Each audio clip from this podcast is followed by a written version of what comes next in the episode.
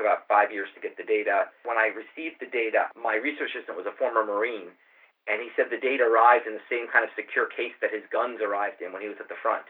Mm. Um, so it's all anonymized and de-identified. I mean, there's linkage, so we can link. We can see two claims belong to the same person, but there's no way to tell who that person is. They basically said it in a way that not only do we not tell who people are, but we can't really, we couldn't even if we were trying to be clever, sort of reverse engineer who these people are. Welcome to Pure Spectrum, where we journey through medicine's overlooked and unexplored corners. Experience what it's like practicing medicine on the International Space Station, operating on an NFL Super Bowl quarterback, treating remote patients in Antarctica, or flying over the burning reactor at Chernobyl. Ride along with a former Navy SEAL physician embedded with elite Delta Force commandos. Meet renowned physicians, economists, researchers, and journalists deconstructing subjects as diverse as psychedelics, meditation, science crowdfunding, artificial intelligence, architecture, and more.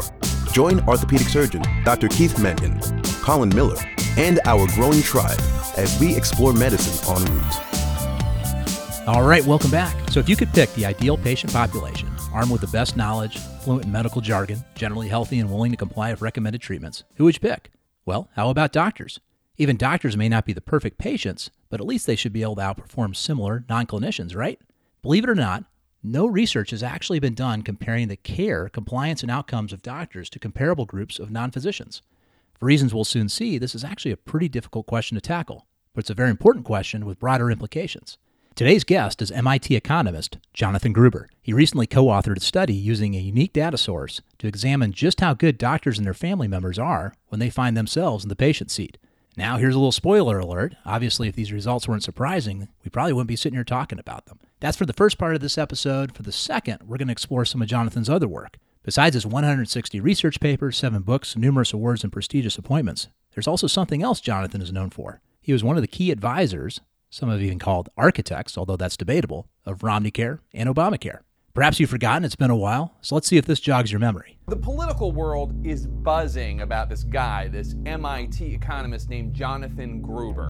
Who is this guy? This guy that Democrats are now claiming they barely know. Some advisor who never worked on our staff. I don't know who he is. He didn't help write our bill. But he was paid almost $400,000 by the Obama administration, the Department of Health and Human Services, to be a consultant to help them write Obamacare. Okay, so Gruber is one of the guys that helped write Obamacare. So what? Well, this controversy began when this video came out from last year at the University of Pennsylvania, where Gruber was talking about the sneaky way in which Obamacare was written so as not to make it appear that the requirement that you have health insurance or your employer provide you with health insurance so that wouldn't appear officially as a tax. Lack of transparency is a huge political advantage. And basically, you know, call it the stupidity of the American voter or whatever. But basically, that was really, really critical to get anything to pass. Now, if you've been listening to us long enough, you know Pure Spectrum, unlike CNN, is not your home for politics. There are plenty of other places you can go for that. Not that Keith and I don't have our own opinions, we just recognize our limitations. We aren't professional journalists, we don't pretend to be. And that's why we're going to leave the politics to them. Did we bring up Gruber's history and talk about it? Well, of course we did. There's no way we could skip this completely. In his own words, Gruber became a proxy for the intense debates that took place during the lead up and passage of the ACA. Whatever you think about Obamacare or Gruber personally, He's an important figure and someone worth talking to. That's what we're going to do. And with that said, let's get started. Uh, sure. So I'm a uh, professor of economics at MIT, where I've been for about 27 years. Uh, I've uh, worked for that entire time on issues around the financing and delivery of, of healthcare in the U.S. Uh, and as a result of my interest in area interest in work in this area, I've been involved in a number of efforts at both the state and national level to try to implement change, implement healthcare reforms. Uh, most notably, working with Governor Romney here in Massachusetts to design our ambitious healthcare plan, and then working with President Obama and Congress to work on uh, what became Obamacare. So we're going to get into that, uh, you know, probably in the second half of the hour here, because there's a whole lot to discuss. But really, what piqued our interest today was a recent paper in the National Bureau of Economic Research and this is this is a working paper, so this is something you did with two other colleagues. And right. it's a really interesting question that you brought up. And one, give us you know a quick idea before we dive into it what you were looking at here, and you know what what you were trying to uh, you know try to answer with this this research? Sure. So this is um, work with uh, Mike Frakes, who is a lawyer and an economist and a lawyer, who is at Duke Law School, and Bapu Jena, who's uh, an economist and a doctor, who's at Harvard Medical School. So we have a diversity of skills on this project. And what we're trying to get at was simply the question of um, whether informing patients uh, is good enough to solve some of our healthcare problems. Basically, a lot of people claim that uh, really what's wrong with the U.S. healthcare is folks aren't sort of effectively shopping and you know shopping and searching across their options, and that if they sort of understand or were informed about different options and and how they work, that they would then make better healthcare decisions that could help address the healthcare problems in our nation. And we thought, well, what better test of that is there than to look at doctors? There's no one who could be more informed. Uh, and to ask, well, how do doctors do at getting the right level of care when they're patients? Uh, and if it's true that the big barrier to getting using care appropriately in the U.S. is information, then we should see that when doctors get that care, get care, they're getting it appropriately. But if it's if it's not true, if in fact the barriers to getting the appropriate level of care are one of many other things, ranging from financial incentives to malpractice considerations to other things, then uh, even when doctors, even when doctors are patients, they still wouldn't get the right level of care. Sure. And that was sort of the motivation for diving in on the project. Well, I have a quick question before we get started on it because this is actually something that's gotten a little press recently. I think uh, there was an article about this in the Atlantic. That's how I, you know, uh, connected with it. But I'm always curious, you know, these kinds of questions where you uncover something that's really right in front of us, but it's kind of contrary to our assumptions. It, if you'd asked me, you know, how are doctors as patients generally, and I'm not a physician like Keith, but I would have said, hey, you know, they're definitely going to be better informed. They're probably going to be more compliant if they agree with the diagnosis and the treatment. And if anything, maybe they're just more of a pain to deal with because they ask a lot more questions or they, you know, try to self diagnose things. But other than that, I would have thought the opposite of what you found here. So I'm just curious, you know, these kinds of research projects, was there did you have some sort of suspicion that this is what you were going to find? Did this come out of something else? I mean, what what made you want to question this? Um, you know, I think we really went in pretty uncertain about what we'd find. I think uh, what got us excited about it was, quite frankly, this is uh, often, as is often the case with research, sort of a data-driven project in the sense that Mike uh, and I have another project using these data. We have a project we're quite proud of about using these data to estimate the extent of defensive medicine in the U.S. Mm-hmm. Um, and we can talk about that project later if you want. And uh, we realized in doing that paper that wow, these were the first data anyone ever used where we actually have a huge sample of doctors themselves as patients. Uh, so wouldn't that be neat to use that to look at how doctors behave when they're patients? We didn't really go in with a strong view one way or another. Um, I think we did go in with a concern that there'd be kind of two uh, two potential worrying stories. Uh, you know, one is you could say, well, maybe docs just get more care because they're worry warts, uh, and the other is, well, maybe docs get less care just because they think they're superhuman. Mm-hmm. Um, and so, what we thought was really important about this paper was to look both at under and overutilization of care simultaneously. If we just looked at one direction or the other, you could you could bring up one of those stories or the other. But the fact that we show that docs both overuse uh, non-essential care and underuse essential care uh, says that it can't be one of those two stories, but that basically docs just aren't getting this right. And it's a, it's I'm not saying it's easy; it's a complicated problem, but it's too complicated apparently even for docs to get it right. Right. Can you um, quickly uh, uh, fill us in on on some of the methodology? How did you know that the communication of the information was was either standardized or well uh, well done? Um, and uh, what did you use in terms of uh, judges of, of the outcomes of the cure? How did you know that the utilization was effective or not? Yeah, um, so basically, it's a good question. So essentially, uh, what we did to, to address those problems is that we focused only on services where the medical community, and once again, one of our co authors is a doctor, uh, viewed them as absolutely um, low value or high value. So things like getting a chest radiography when you're getting cataract surgery. There is no reason why you should be getting uh, a chest exam when you're getting cat- cat- cataract surgery. More generally, is a whole set of pre-op extensive testing for very low-risk surgeries that have nothing to do with that testing. Right. Those are examples of what's called low-value care, where literally zero percent of people should be getting it. The flip is sort of high-value care, where uh, you know the classic example being uh, diabetics um, getting their blood sugar checked or getting insulin on a regular basis. There's once again zero chance that that shouldn't happen. That should always happen. So this way we get around subjective judgments about well what's good care and bad care, and focus on the cases that the medical community has decided is un- are, are, are unobjectionable. And then we ask, okay, in these cases where the answer is obvious, where you know all diabetics should be getting these screenings and no cataract surgery should have chest radiographies. Uh, what do we find when we look at doctors? And so by sort of, you know, on on the one hand, the downside is this is not, you know, we're not speaking to the most expensive, most common procedures. Uh, The upside is we're trying to get rid of the ambiguity by focusing on the extremes. Yeah, you're just trying to make a comparison. Well, let's talk a little more about the data set here because, according to your paper, virtually no research has been done on this, and that's really because we don't, um, you know, link job occupations to patient records, at least not in the United States right now. So, tell us more about the source of data and the subjects in this study. Yeah, so the source of data is from uh, the military health system, sort of an understudied aspect of the health system in the U.S. Um, basically, this is for several million active duty military and their dependents. We know about the VA, that's in the news all the time, but actually, many more people uh, get treated by the military health service. The VA is for people who have injuries incident to service.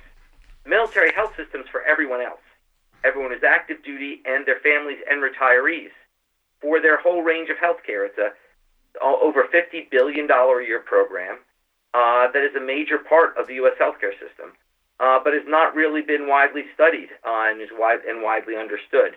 Uh, indeed, interestingly, shortly after our study came out, if you look at your most recent issue of the Health Policy Journal Health Affairs, it's the first time I've ever seen an entire issue dedicated to this healthcare system. So there's now attention being focused on it but there wasn't before.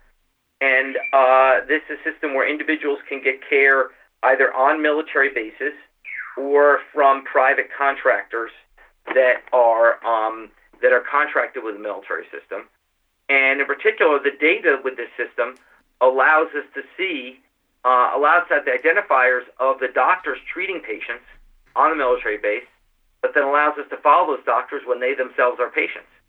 So it's a really unique set of data in that sense.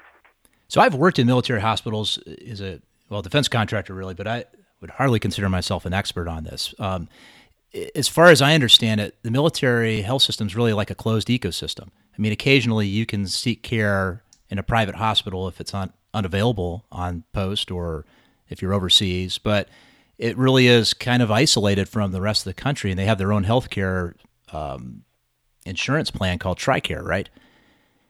Yeah, I mean, it's isolated. It's not isolated. It's isolated in the sense that about half of the people get care on the base through what's called military treatment facilities, and those are really their own little ecosystems of care. They're they're little separate, you know, single payer healthcare systems. Uh, but about half people actually get care through the same kind of doctors and hospitals that you and I use. Uh, the military health system actually purchases that care Ah. through a contract with uh, with private health insurance companies. Um, and so, in that sense, it's more common than uh, than not. But what's interesting about this system, and I'm actually working on this in other research, is that it's a sort of fascinating mix of sort of single payer uh, system and and the use of sort of private healthcare. Sure. Not to mention that malpractice isn't really concerned. This is actually in the news right now because there's a soldier at Fort Bragg who's in the middle of a well, he is not in the middle of a lawsuit because they're not allowed to sue if they're in the military, but they're uh, looking. I think they're looking at legislation to you know address this. Um, it's it's you know a story off off basis here, but there's just a lot of No, no, differences. no, actually, not because that was why I got into this project. oh, really? was uh, yeah. So there's a long-standing question in health economics of how big is defensive medicine? So mm-hmm. we all joke about complaints about the malpractice system, but actually the malpractice system itself is tiny. Total malpractice spending is less than 0.1% of U.S. healthcare spending. The reason we think malpractice is a big deal for U.S. healthcare is because of the prospect of what's called defensive medicine. The idea that doctors will provide extra care because afraid of getting sued. And it's hard to study that because any doctor can be sued. But as you pointed out, there's actually a set of doctors that can't be sued, which is if you're active duty military getting treated on a military base, you can't sue. But it turns out if your wife or if your spouse gets treated by that same doctor on that same base, or if you get treated off the base, you can sue. So it sets up hmm. sort of a natural experiment to study the effect of defensive medicine, which is to compare those who are active duty getting care on the base to their spouses who are getting care from the same doctors but can sue, and to care off base where folks can sue. And we actually studied that. That's why we got these data. After over about a five year period, we obtained these data. And what Mike Frakes and I found in a recently published article is that when patients can't sue, they get treated about 5% less intensively. The defensive medicine is real. Interesting. It's not huge, but it's real. All right, since we're uh, off so track was, for a second here, I got to ask. Um, so, the dependents of uh, soldiers who can sue, are the rates of malpractice litigation similar to the private sector, or are they? Uh... We don't really have that. Okay. We don't really have that data, but we know they can sue and they do sue. Uh, so essentially, you've got a, a sort of a treatment and control here. The treatment is the is the dependents who can still sue. The control is the active duty can't sue. And what you find is when you can't sue, uh, you get treated a lot less intensively, or about 5% less intensively. And it's mostly driven, not surprisingly, by getting many, many fewer diagnostic tests. Very so basically, uh, the people who can't sue get a lot less, get a lot fewer diagnostic tests, and overall, it lowers their healthcare spending by about five percent. And most importantly, with no evidence of more adverse outcomes. And military yeah. doctors are on salary. There's no variable compensation for RVUs or production, right? Right. But once again, what's kind of cool about this is we can then look at if it's about the military doctor's compensation, that should affect both the uh, treatment of the active duty patient and the dependent. So it really isn't just about the compensation; it's about the fact that when they when they can't get sued, they don't do as much stuff. So it's really hmm. quite striking. And uh, that was sort of the reason we got this data. And then once we had the data, we realized, wait a second, we've got a bunch of patients who are doctors here. Uh, let's just ask, answer this other question. It's fascinating. It is. Well, let's talk about who you studied in this. Uh, it wasn't everybody in the military. Um, give us an idea specifically of who you were looking at. Yeah. So for this this late this latest study on doctors as patients, we compare uh, officers who are not doctors. Doctors are typically officers. So to get sort of a comparable population, we look at uh, we compare the treatment uh, received by doctors when they're patients to other officers when they're patients, mm-hmm. as a way of getting sort of comparably uh, sort of healthy populations. Yeah, that answers my question because I was wondering why you didn't choose enlisted, but that makes sense. And then you also looked at dependents from these officers, right? Uh, yeah, I mean, I mean, the concern is, look, even with that comparison I laid out, maybe doctors are just differentially healthy. You know, maybe some maybe they're differently healthy than other officers.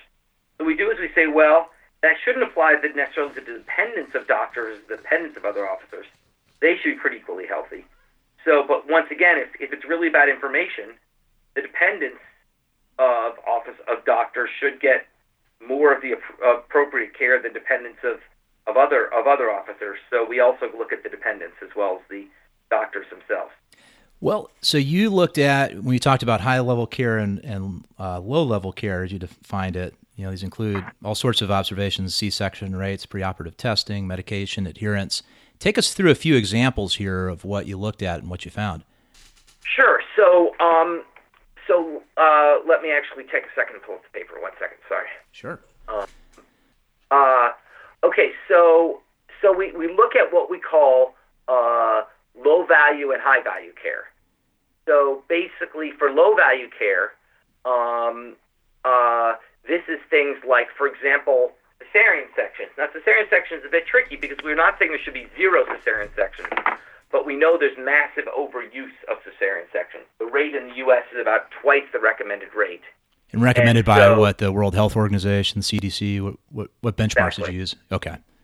The World Health Organization. Gotcha. So we look at uh, what's called primary cesarean delivery. So that gets rid of all the cases which are sort of clear cases for cesarean delivery, like breech delivery or multiple deliveries or previous C sections.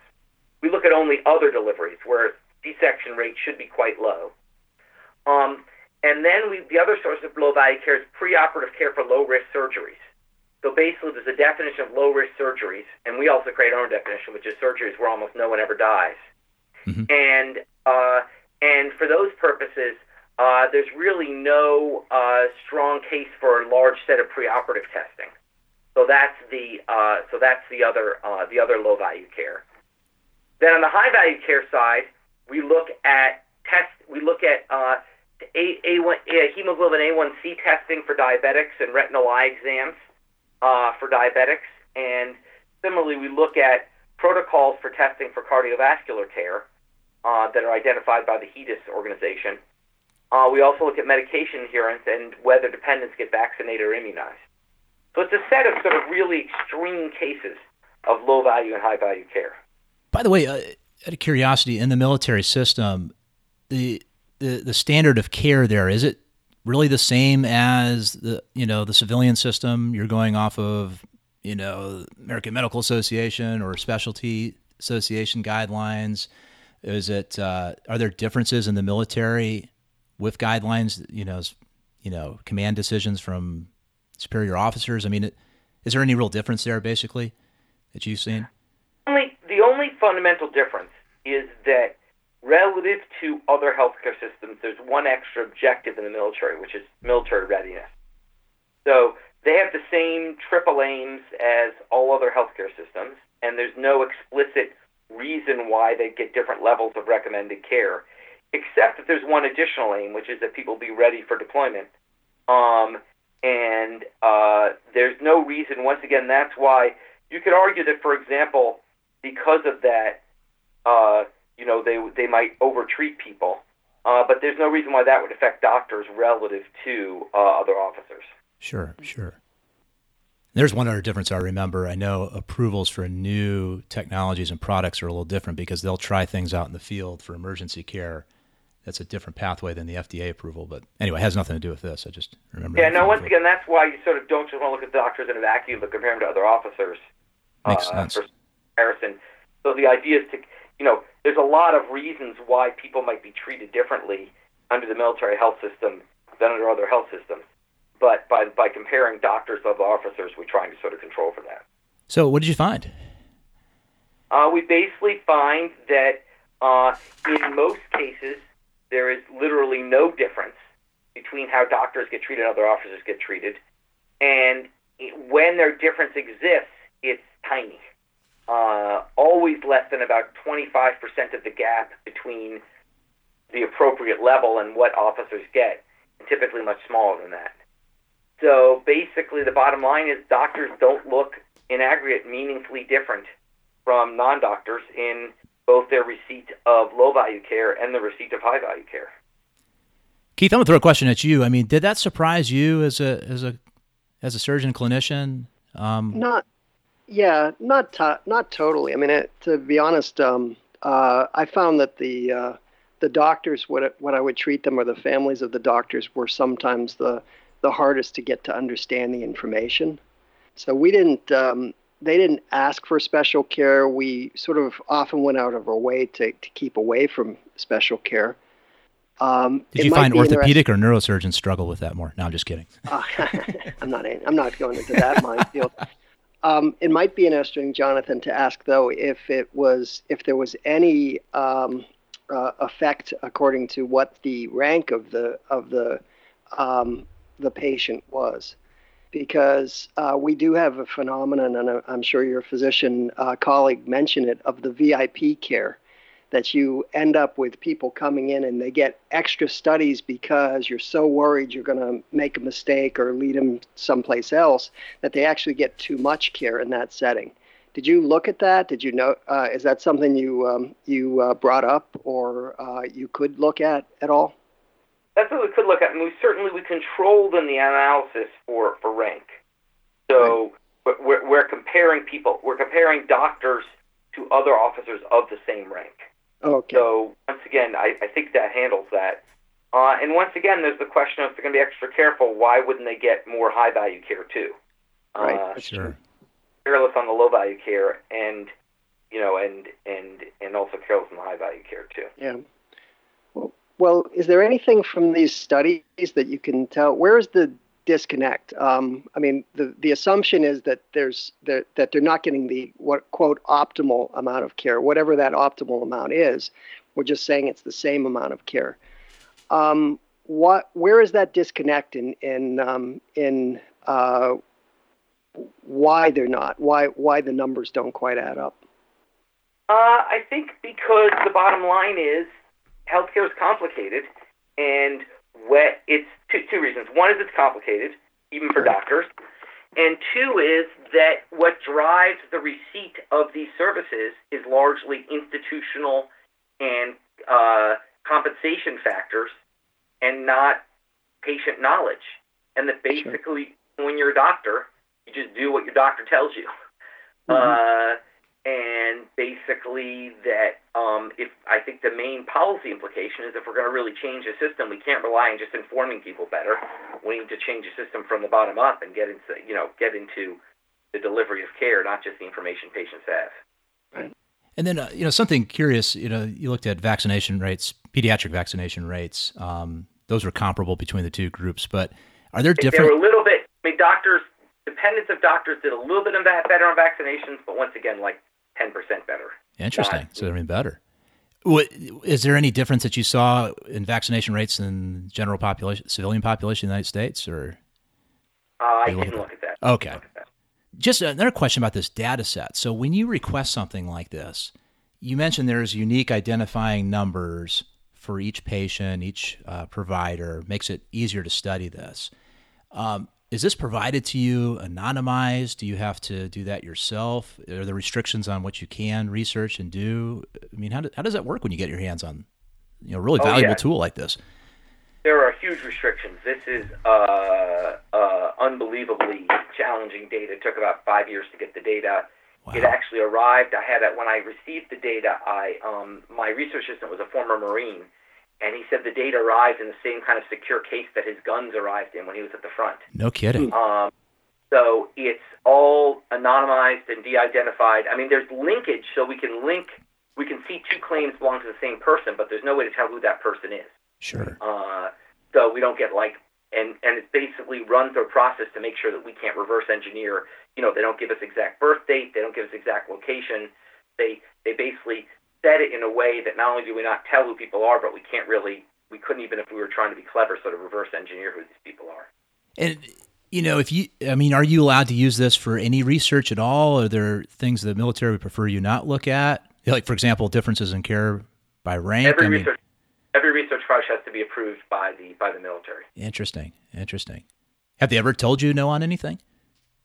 Uh, we've only asked so far for the two, which was the mil- which the malpractice study and this study. Uh, so uh, we're two for two, but uh, I, I, I don't I don't know that that means we're always we'll always get a hit. Yeah. You're Pushing your luck. And then, um, so that took five years to get it. Once you have it, you know, you could have to go through the whole process again to get any updated records. I would imagine, right? Exactly, exactly. So fortunately, this second project we just used the same. We just repurposed the data we already had for the first project. Uh, I think it would be. I'm not sure. I'm. I, I, I have enough time left before I retire to try to get a new data set. Huh.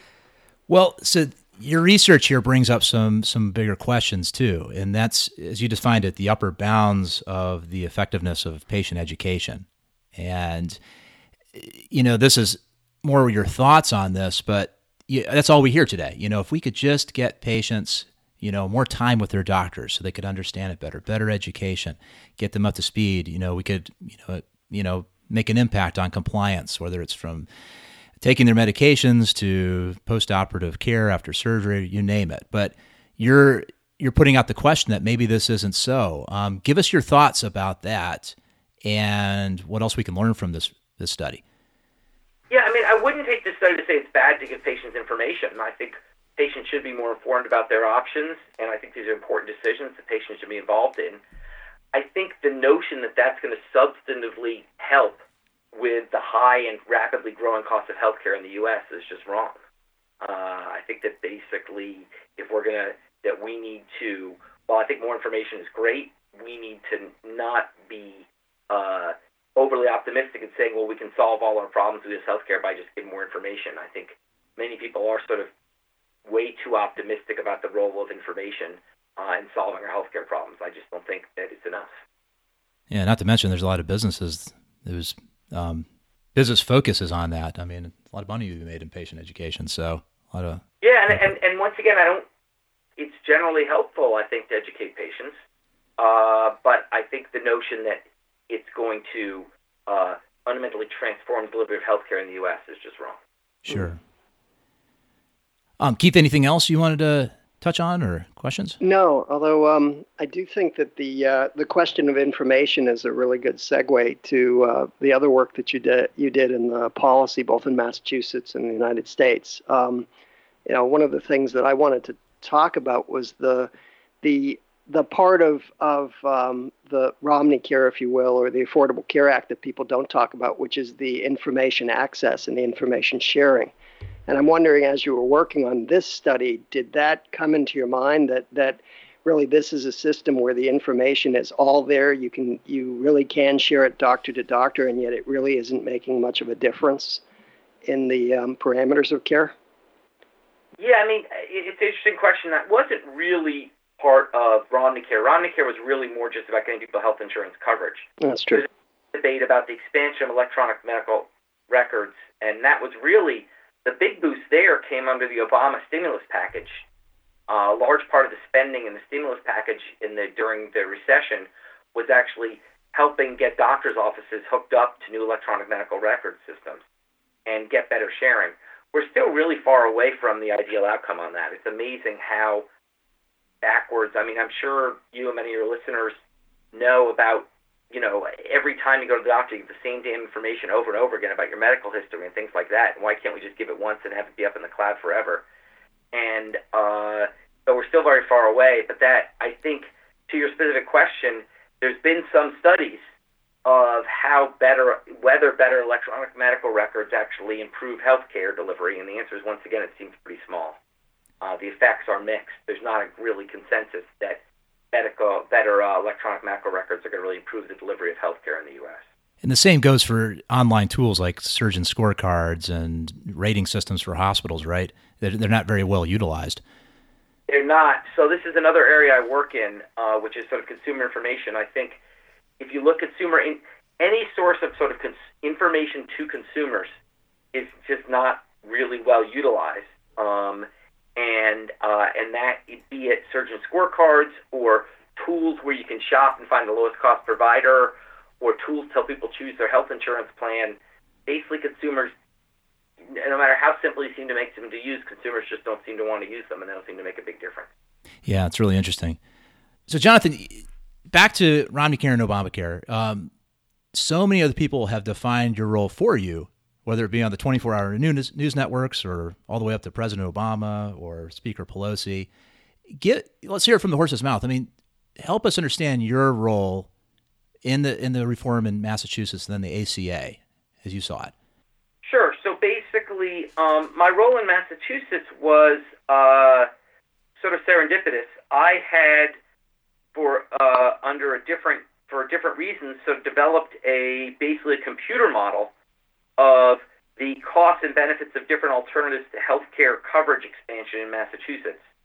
And when Governor Romney decided he wanted to seriously consider trying to get universal coverage in Massachusetts, he asked me, he and his team asked me to use my model to help them understand the alternatives and sort of design a program to get universal health care coverage, which which I did.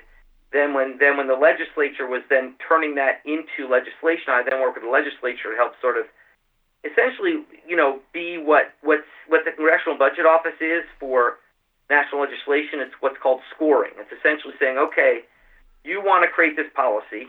That's fine, but making a policy like this involves a million different choices. You know, how generous should it be to people, and uh, uh, how high does the tax have to be to pay for it, etc. Those are all choices which should be informed by data.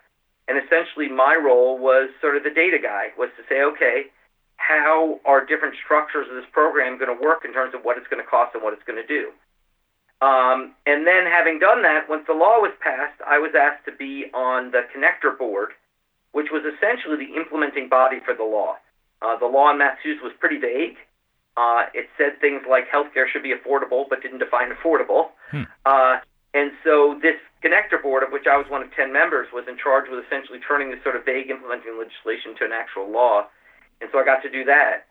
And then um, that gave me a lot of experience both on sort of designing and implementing these laws. So when President Obama was moving towards Obamacare, a number of people on his team are people I'd worked with in the Clinton administration. I was worked in the Treasury Department during the Clinton administration. A number of those same people worked with President Obama, so they asked me to come in and sort of play a similar role of kind of being the modeler of kind of saying, okay, what are the different alternatives going to cost, and how can we make them work? And then, um, largely, most of the work was actually done in Congress in the Senate Finance Committee, and so I worked with the Senate Finance Committee to sort of play that same role of sort of numbers guy. So the the, the, the short version I was is I was the numbers guy uh, for thinking about different alternatives of getting to universal coverage, what they'd cost, and what they'd do. So yeah, let, us stick on the ACA here. I mean, no matter what people think about it, and not our purpose here to offer our opinions or have a debate about it. I mean, there's plenty of other places to go listen to that, but there's a lot that those of us out here outside of Washington, outside of policymaking, just don't know and don't see. Give us an idea of what it's like being in these meetings and the forces, you know, pushing on you, because there's political realities too. And in the time we have left here, there's not enough time to discuss the whole thing, but give us an idea of what what's what happens during these meetings and what some of the bigger mis- misconceptions there are that many of us have about how this process works. Yeah, I think, and once again, politics is changing and getting worse. So, you know, I, will speak from the perspective of, of when I was involved. You know, a decade ago feels like a long time now. But basically, I think the surprising thing for people involved in this is how much data and facts matter. Policymakers and really their staff, you know, so to, to, uh, sorry, two important things. One is how much data facts matter. The other is how much staff matters. So look, these people, particularly the senators, they have a lot of different things they're doing, and they don't have time to get into a lot of these details. So the staff really does a lot of the groundwork. The staff are the sort of key folks. I, I one time had a U.S. congressman in my office, you know, from the House of Representatives, who said to me when he died he hoped he came back as a Senate staffer because they have the real power. Um, and you know, uh, the staff really do the work, and the staff are hungry for facts and data. They're really, you know, uh, in Washington, a good number is worth a thousand words. And basically, that's surprising is that, you know, and pleasing to me as a nerd, is that basically data and facts do matter in these debates. And so I think the, you know, the lesson is that they matter. Now, what happens is the staff come to you and they say, We want to know a bunch of stuff that'll help us make a smart decision. They then take that back to their bosses, and then that gets traded off against political factors, and I'm not in the room for that. So basically, the frustrating part of a job like mine is you sort of give them this evidence. You say, Here's options A, B, and C. Here's the pros and cons. And then they go off and they come back and you read in the paper they've done the following. And you realize it might not be what you wanted or what was best, most. Uh, recommended by by the evidence, but it uh, but it still um, you know that's where the politics comes in. So in some sense, you're not. I was not really in the room for you know when the sausage actually gets made, which is the political trade-offs. But in terms of all the, ing- I sort of provide the ingredients that go into the sausage and work with the sort of sous chef on kind of you know creating that, getting the sausage set up, and then uh, then I leave the room, and the, and the chef comes in, and they sort of figure out what to, how to finalize it. When you started working on the um, the project, did you have an idea of what uh, Obamacare was going to look like, and um, how did that the final product that you well, at least the, the part where you put all the ingredients together, how did that change over the course of working on uh, the process? Yeah, I had a great idea because racially it was Romneycare. You know, someone said it's Romneycare with three more zeros. I mean, it's basically the Affordable Care Act is basically the national version we did in Massachusetts. So we had a lot of ideas of what it looked like. That said, we had a good idea of the framework, but the details were very different. Um, And basically, that's where a lot of my time and effort went, which is okay, how do we translate this broad framework into details? You know, for example, how generous do we make it to people at 200% of the poverty line versus 250% of the poverty line? You know, how do we, how high do taxes need to be to pay for this? Uh, stuff like that. So the details are very different. I think, you know, and the details ended up in many ways different than I would have anticipated, but the broad framework ended up exactly where sort of I thought it would be. Um, and uh, so that was very validating. So, how much time do you think you actually spent? Because you do have a day job. You're, you know, an economist and uh, and on the academic faculty at MIT. Um, how much time did this take away from that? I would say it took at its peak a lot. Um, you know, uh, during the prime time of working on the Affordable character, Act, I fortunately was on sabbatical, so that uh, helped. Um, uh, but you know, I would say at, at its peak, it was taken, you know, probably over a decent stretch, took about a quarter of my time. Uh, was just on this activity, which is a lot. And how many other economists like you serve in this role? I mean, how many people are in these initial meetings before it's filtered and taken up to you know to the policymakers and, and, and oh, I mean, tons. Okay. Tons. I mean, people they consult. I mean, once again, the key arbiters are the staff, are the the staff. They're, but they're seeking input from many, many parties. I was relatively unusual in that, you know, I played a different role in many of the policies. Typically, the role I'll play in many policy things, I'll get a call and say, hey, we're thinking about policy X, you know, riff on the pros and cons, I'll riff on the pros and cons, and they'll say thanks, and I'll never hear back. Huh. This was very different. This was kind of, I was playing a relatively unique role of kind of being the numbers guy, as I said. That's pretty unusual. I was sort of the only person playing that role. Um, and then ultimately, that role gets played by the Congressional Budget Office, as it should. I mean, they're the official scorers. So once it got close to legislation, they said, okay, thanks, John, we're done with you. Now we're going to go to the guys who really count, which is the Congressional Budget Office. I was sort of, you will, a pre-CBO. CBO is an organization that is overwhelmed, and they can't, you can't go to them and say, okay, we're thinking about a hundred different versions of this law. Tell us which of the hundred will cost. That was sort of my job. And then once they sort of finalized it to what they want the law to be, then they went to CBO, and I was sort of done. So I think, you know, I played a relatively unusual role relative to other experts on relative to the role I've played in other sort of policy debates.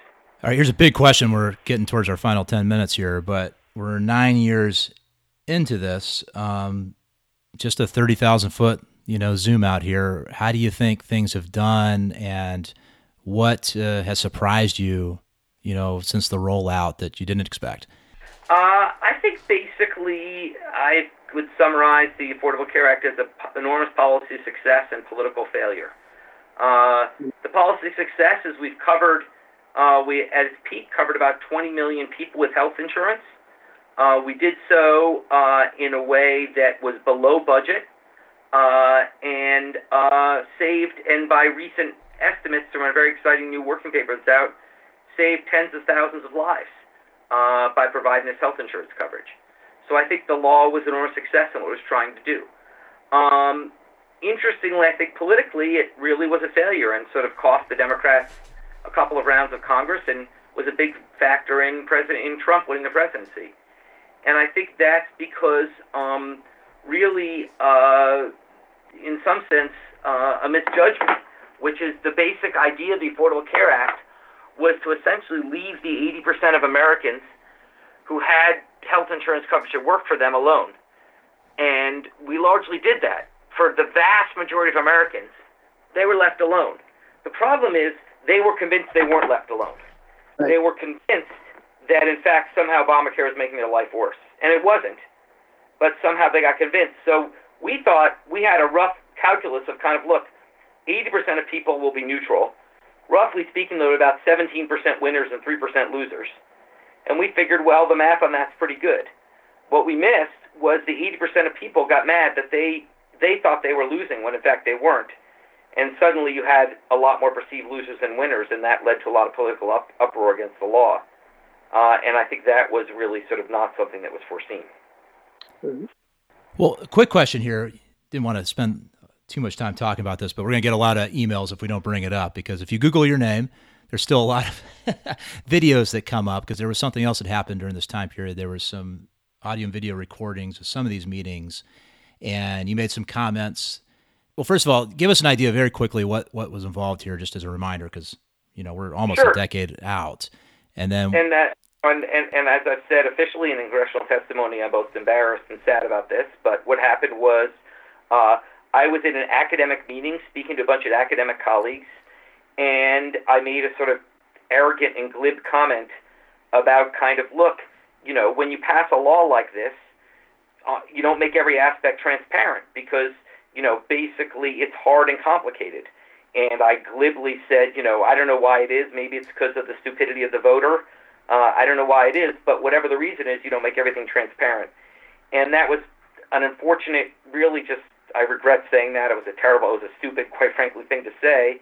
Uh, and uh, it got picked up, uh, and I got called out on it appropriately. Unfortunately, got blown out of context because I was not a politician.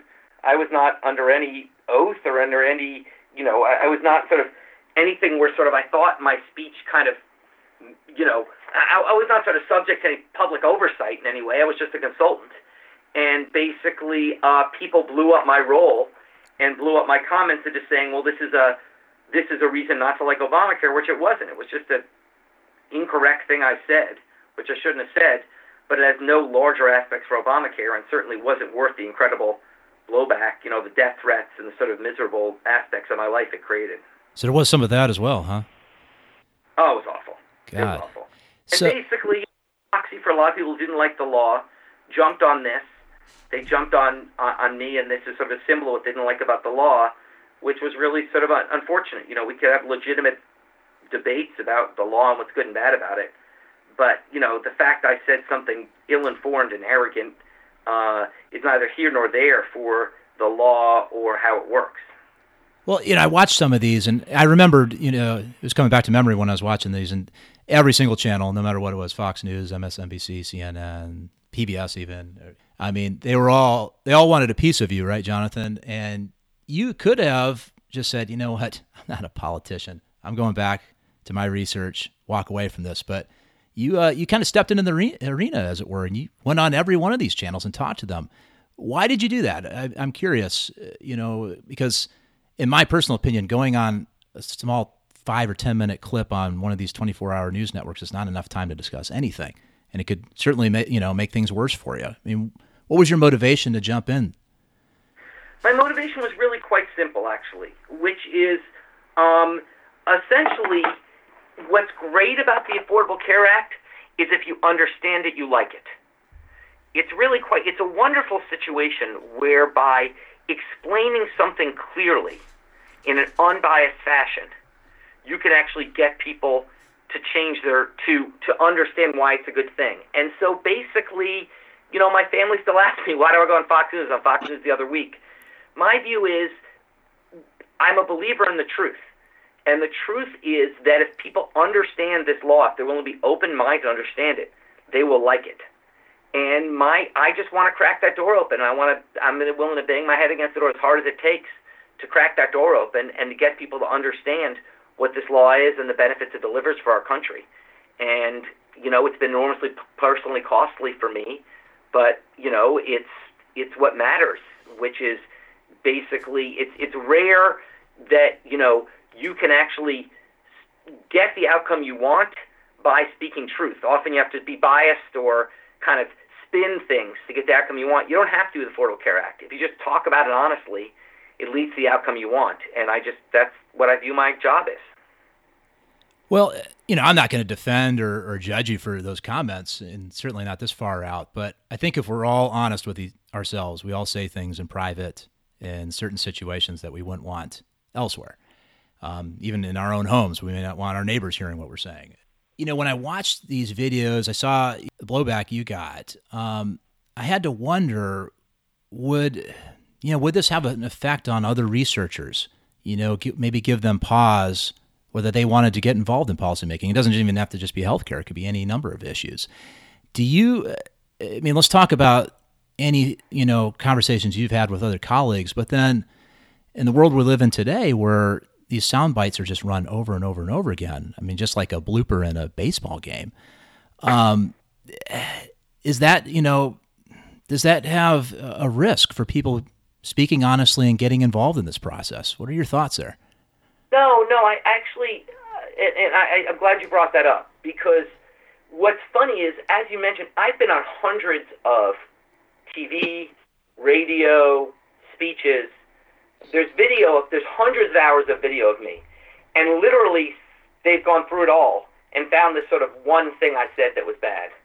Now they jumped on that, but the truth is, that thing I said was when I wasn't really paying attention. I was just with a bunch of academic buddies and wasn't really thinking about it. When I've been on TV and when I've I've never been dishonest. But as long as you're careful and thoughtful, this won't happen. I just was careless and thoughtless. Meanwhile, it's the most the greatest thing I've ever done with my life. I mean, besides like getting married and having kids, it's the greatest thing I've ever done with my life. Is helping create this law that's you know created insurance for millions of people and saved thousands of lives. I mean, I wouldn't give it up for anything. And basically, I think any it would be terrible if the lesson people took from this was they should not get involved in the real world, should not get out there and try to make a difference. I think that while I'm sorry this happened, A, I think it would have been totally avoidable. Uh, and B, even with all the negative that came out of it, I'm st- I, I wouldn't try. I, I wouldn't trade my involvement in this for anything. Well, I think that's a that's a good place to conclude because we're at the top of the hour here. Keith, you got any other questions or anything? No, um, I thank you for uh, coming on and your your candidness, and and also for this new work that you're doing. It's really uh, fascinating. Um, and I think it's going to open up a lot of interesting things, not only about care in general, but about the care to doctors. Because we're just getting to a point where we're starting to say, hey, doctors are human too. And it'll be interesting to see, you know, just the way we ignore the information and uh, as patients. It's going to be a very interesting uh, follow up articles. I'll be looking forward to that. Excellent. Good. Well, thanks so much for taking the time to chat. Jonathan, thank you. And really quick, um, we're going to put a link to this paper and some other resources online for, for people to read more. Is there anything else you'd like to share? Any other ways for people to learn more about you or other works you'd like them to take a look at? Yeah, I mean, you can link to my website, and also you should link to this defensive medicine paper. Uh, it just got published um, in the American Economic Journal. Um, do you want me to just like send you a link to that or something? That'd be great. Okay, get that up we'll there. Do. Okay. And jo- jo- uh, Dr. Jonathan Gruber, uh, economist from MIT. We uh, thank you so much for carving out an hour with us. It was it was a lot of fun. And everybody, wherever, whenever you're listening to us, take care. We'll see you here next time. Thanks for joining us on Peer Spectrum. Please support the show by writing a review on iTunes and join the conversation at peerspectrum.com. Keep up with the latest episodes and share your ideas with us on Twitter, Facebook, or email at peerspectrum.com.